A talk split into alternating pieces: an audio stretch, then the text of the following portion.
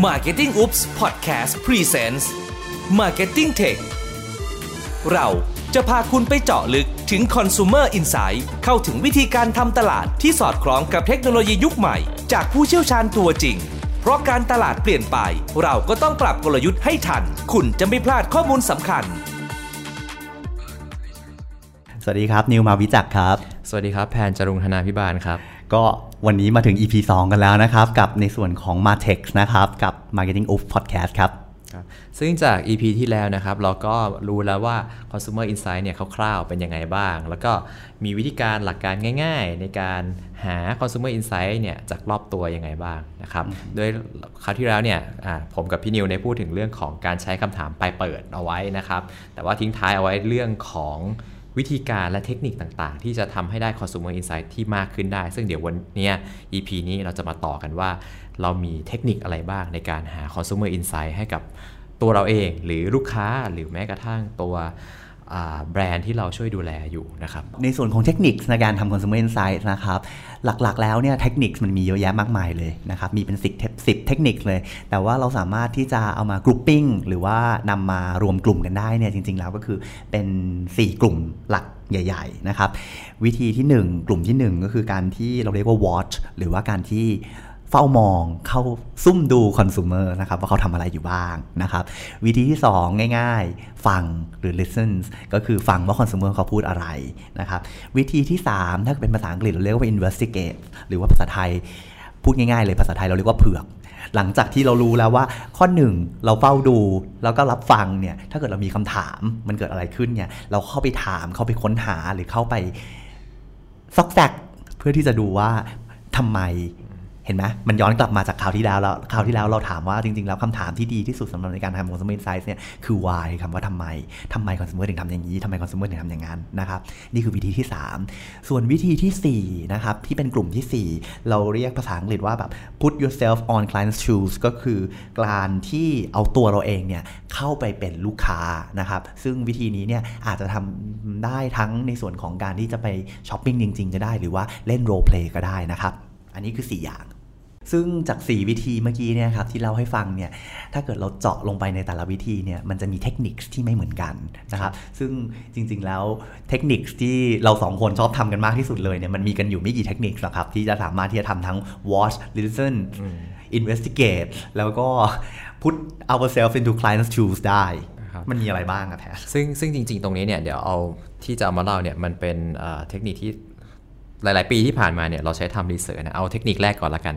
เทคนิคแรกเราเรียกว่า in depth นะครับ in depth interview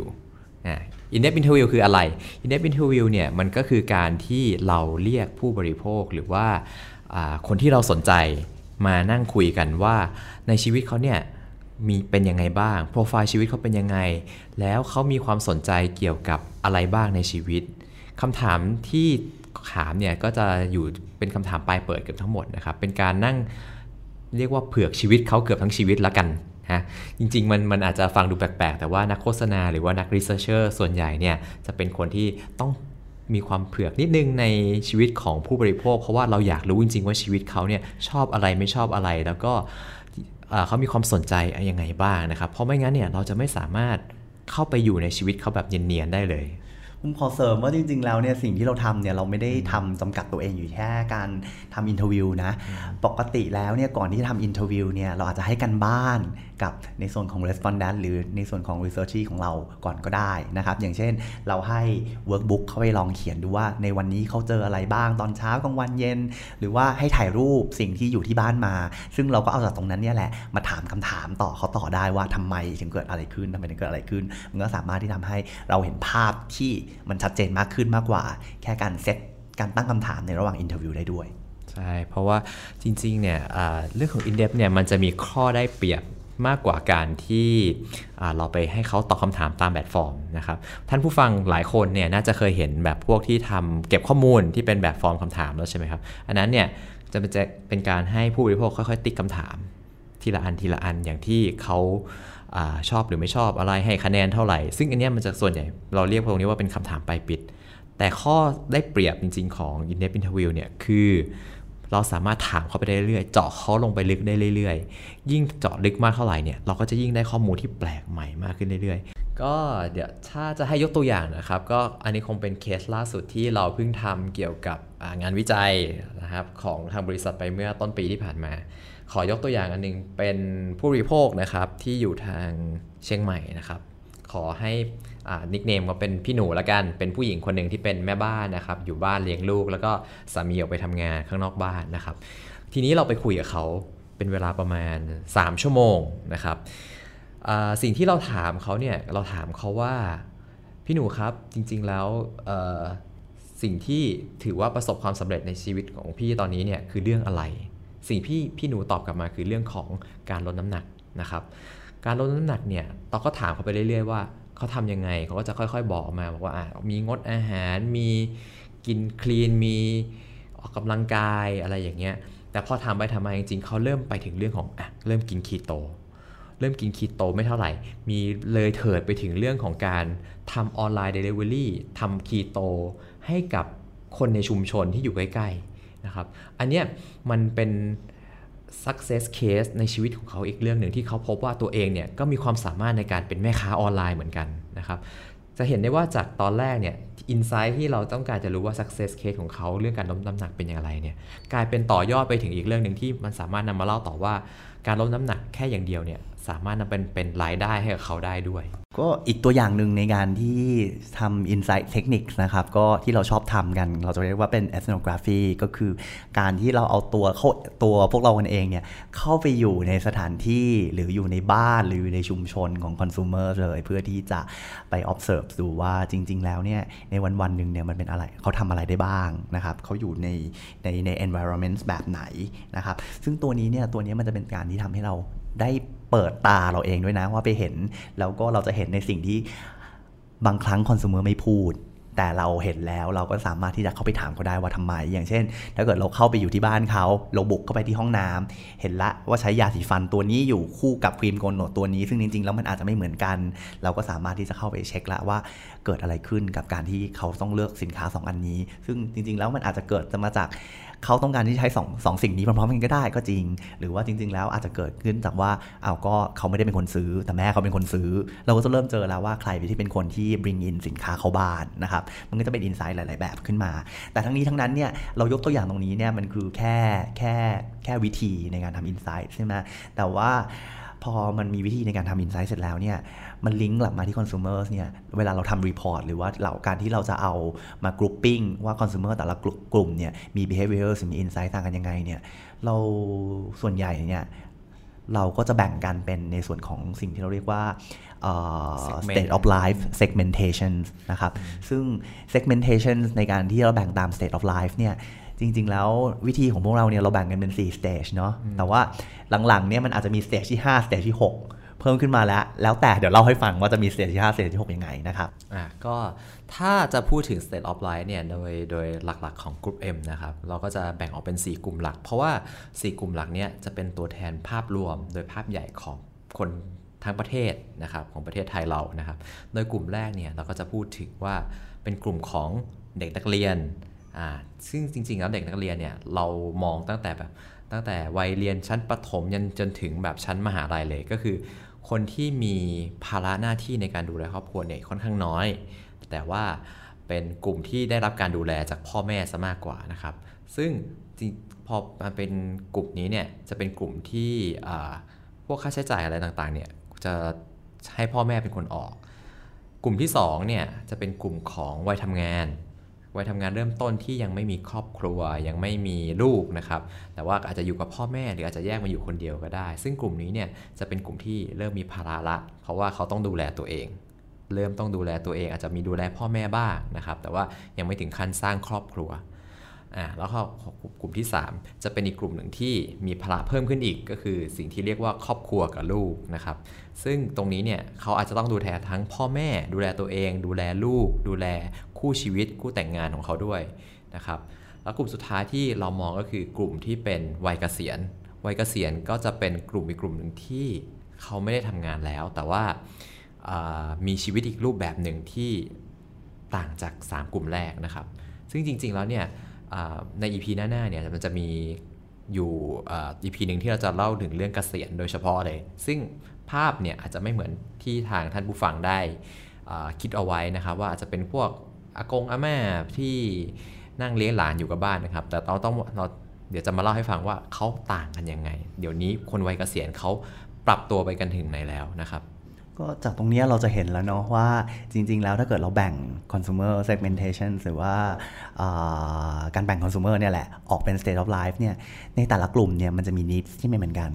ผมลองสรุปถ้าเกิดเป็นกลุ่มที่เป็นกลุ่มเด็กที่ยังเป็นวัยเรียนอยู่ยังไม่ได้ทำงานเนี่ยกลุ่มนี้จะเป็นกลุ่มที่ไม่มีภาระนะครับแล้วก็ยังเป็นภาระให้คนอื่นอยู่นะครับเพราะฉะนั้นเวลาที่เขาจะเป็นเงินหรือเขาต้องการใช้ของอะไรต่างๆเนี่ยอาจจะเป็นกลุ่มที่ไม่ได้ไม่ไม่ไม่ไม่ต้องใช้ความคิดอะไรมากได้รับการโฆษณาสร้างดีมานด์ปุ๊บสร้างความอยากปุ๊บก็วิ่งไปซื้อได้เลยส่วนกลุ่มที่สองกลุ่มที่เป็นกลุ่มเพิ่งเริ่มทำงานสิบปีแรกกลุ่มนี้อ่ะเริ่มมีภาระของตัวเองเข้ามาเริ่มมีรับผิดชอบตัวเองได้นะครับแต่ว่าความต้องการสูงสุดของเขาเนี่ยคือการที่เขาต้องการที่จะโฟกัสไปในเรื่องของเอ่อ career หรือว่าหน้าที่การงานเขาต้องไต่บันไดของหน้าที่การงานขึ้นไปให้ได้ให้ขึ้นสูงสุดอะบนยอดของพีระมิดให้ได้นะครับเพราะฉะนั้นโฟกัสของเขาเนี่ยอาจจะไม่ใช่ในเรื่องของไลฟ์สไตล์แล้วแต่เขาจะเริ่มกระโดดเข้ามาดูในเรื่องของของของหน้าที่การงานนะครับกลุ่มที่สามเมื่อกี้แพนพูดไปแล้วว่าเป็นกลุ่มครอบครัวเพราะฉะนั้นเนี่ยก็จริงๆแล้วมันเป็นกลุ่มที่ยังแลบหรือว่ายังซ้อนกันอยู่กับกลุ่มที่สองพอเขาเริ่มมีลูกมีลูกเนี่ยนะครับมันก็เลยความเขาเรียกว่าอะไรล่ะความสนใจหรือการ pay attention เนี่ยมันเริ่มที่จะถูก switch ออกไปอยู่ให้กับลูกนะครับลูกต้องมาอันดับหนึ่งกลุ่มที่สี่ที่บอกว่าเป็นกลุ่มวัยเกษียณเนี่ยจริงๆแล้วผมถือว่าเป็นกลุ่มทรัพย์เลยนะกลุ่มทรัพย์สำหรับนักการตลาดเลยเพราะว่ากลุ่มนี้จะเป็นกลุ่มที่นักการตลาดหลายๆคนเลยลืมมองไปเพราะคิดว่าน่าจะเป็นกลุ่มที่ไม่ค่อยได้ทำอะไรแล้วก็มีจำนวนเขาเรียกว่าอะไรล่ะจำนวนน้อยแต่เราต้องอย่าลืมนะสังคมไทยตอนนี้เนี่ยเป็นสังคมเริ่มก้าวสู่สังคมผู้สูงอายุผู้สูงอายุเริ่มมีมากขึ้นแล้วผู้สูงอายุกลุ่มนี้เนี่ยมีเงินด้วยนะมีเงินมาจากไหนเงินก็มาจากการที่เขาเก็บเงินระหว่างทำงานมาแล้วก็เงินที่เขาได้รับจากการเกษียณมาเพราะเขามีเวลาเขามีเงินคนกลุ่มนี้แหละเราเรียกว่าเป็น top spender เลยสามารถที่จะซื้อของได้เยอะมากนะครับอันนี้คือสี่กลุ่มหลักที่เราจะพูดถึงนะครับแต่จริงๆแล้วนอกจากสี่กลุ่มหลักตรงนี้มันจะมีกลุ่มย่อยกลุ่มซอยที่ตรงนี้มีมันมีความน่าสนใจอีกเราเรียกว่ากลุ่มที่ห้าเราเรียกว่ากลุ่ม Pink Money Pink Money คืออะไรแพนPink Money ก็จะเป็นกลุ่มของอคนที่เรียกว่าอะไรนะ แอล จี บี ที หรือว่าคนที่เป็นมากกว่าเป็นผู้หญิงหรือเป็นผู้ชายอย่างที่เราคุ้นเคยกันนะครับก็จะเป็นกลุ่มที่จะมีรูปแบบของการมีครอบครัวที่ไม่เหมือนกับพ่อแม่ลูกปกตินะครับเพราะฉะนั้นการใช้เงินของเขาเนี่ยก็จะมีการถูกอัดแอปใช้ในรูปแบบที่ต่างกันนะครับซึ่งเราก็มองตรงนี้ว่าเป็นอีกกลุ่มหนึ่งที่มีความสำคัญมากสำหรับแบรนด์ต่างๆหรือว่าเป็นกลุ่มที่จริงนะการตลาดให้ความสนใจมากในช่วงปีที่ผ่านมานะครับเพราะเป็นกลุ่มที่มี spending สูงมากนะครับแล้วก็อีกกลุ่มนึงซึ่งไม่ได้อยู่ตลอดนะมามาไปไปเราเรียกว่าเป็นกลุ่มนักท่องเที่ยวนะครับซึ่งน่าสนใจมากเลยสำหรับนักการตลาดเรานักท่องเที่ยวจีนนักท่องเที่ยวรัสเซียซึ่งสองกลุ่มนี้จริงๆแล้วไม่เหมือนกันนะนักท่องเที่ยวจีน spending เยอะมาทีละเยอะๆหลายๆคนนักท่องเที่ยวรัสเซียหรือว่าสแกนดิเนเวียนมาอยู่ทีนานๆเป็น long stay เพราะฉะนั้นกลุ่มนี้ก็อีกเป็นกลุ่มหนึ่งที่มี behavior แล้วก็มี insight ที่เราคิดว่านักการตลาดน่าจะให้ความสนใจด้วยเพราะว่าเขามีกำลังซื้อแล้วก็ซื้อได้นานด้วยนะครับอันนี้คือในภาพรวมของการแบ่ง Consumer Insight เป็น segmentation หรือตาม state of life นะครับก็นี่คือสิ่งที่เราพูดกันในวันนี้เพราะฉะนั้นถ้าเกิดจะให้สรุปนะครับว่าในสิ่งที่เราพูดกันในเอพิโซดนี้นะครับหลักๆเราก็พูดกันว่าการวิธีการหา Consumer Insights หาได้ด้วยวิธีไหนบ้างนะครับก็สรุปง่ายๆก็คือมีสี่วิธีนะครับก็คือมี watch มี listenมี investigate แล้วก็ put yourself on client's shoes ซึ่งเมื่อกี้เราก็ยกตัวอย่างไปสองตัวอย่างนะครับว่าเราสามารถทำได้ด้วยวิธีไหนบ้างนะครับด้วยด้วย methodology อะไรนะครับเสร็จแล้วจากตรงนี้เราก็กระโดดมาที่การแบ่ง insight หรือการแบ่ง consumer ให้เป็น segmentation by uh, state of life หรือการช่วงอายุหรือช่วงของชีวิตนะครับเพื่อที่ทำให้เราเห็นภาพที่มันชัดเจนว่า consumer หรือว่าผู้บริโภคในแต่ละช่วงอายุในแต่ละกลุ่มชีวิตเนี่ย เขามีความแตกต่างกันยังไงในเรื่องของ needs and wants นะครับซึ่งจากตรงนี้แล้วเนี่ยในเอพิโซดหน้าเราจะพูดเรื่องอะไรดีแพนนะเพราะเมื่อกี้ผมได้เกริ่นไว้แล้วว่าจริงๆวัยเกษียณเนี่ยเดี๋ยวนี้มันไม่ได้เหมือนเมื่อก่อนละเพราะฉะนั้นก็ลองติดตามดูนะครับว่าเอพิโซดหน้าเนี่ยคนวัยเกษียณในยุคปัจจุบันเขาทำอะไรกันบ้างโอเคครับสวัสดีครับสวัสดีครับ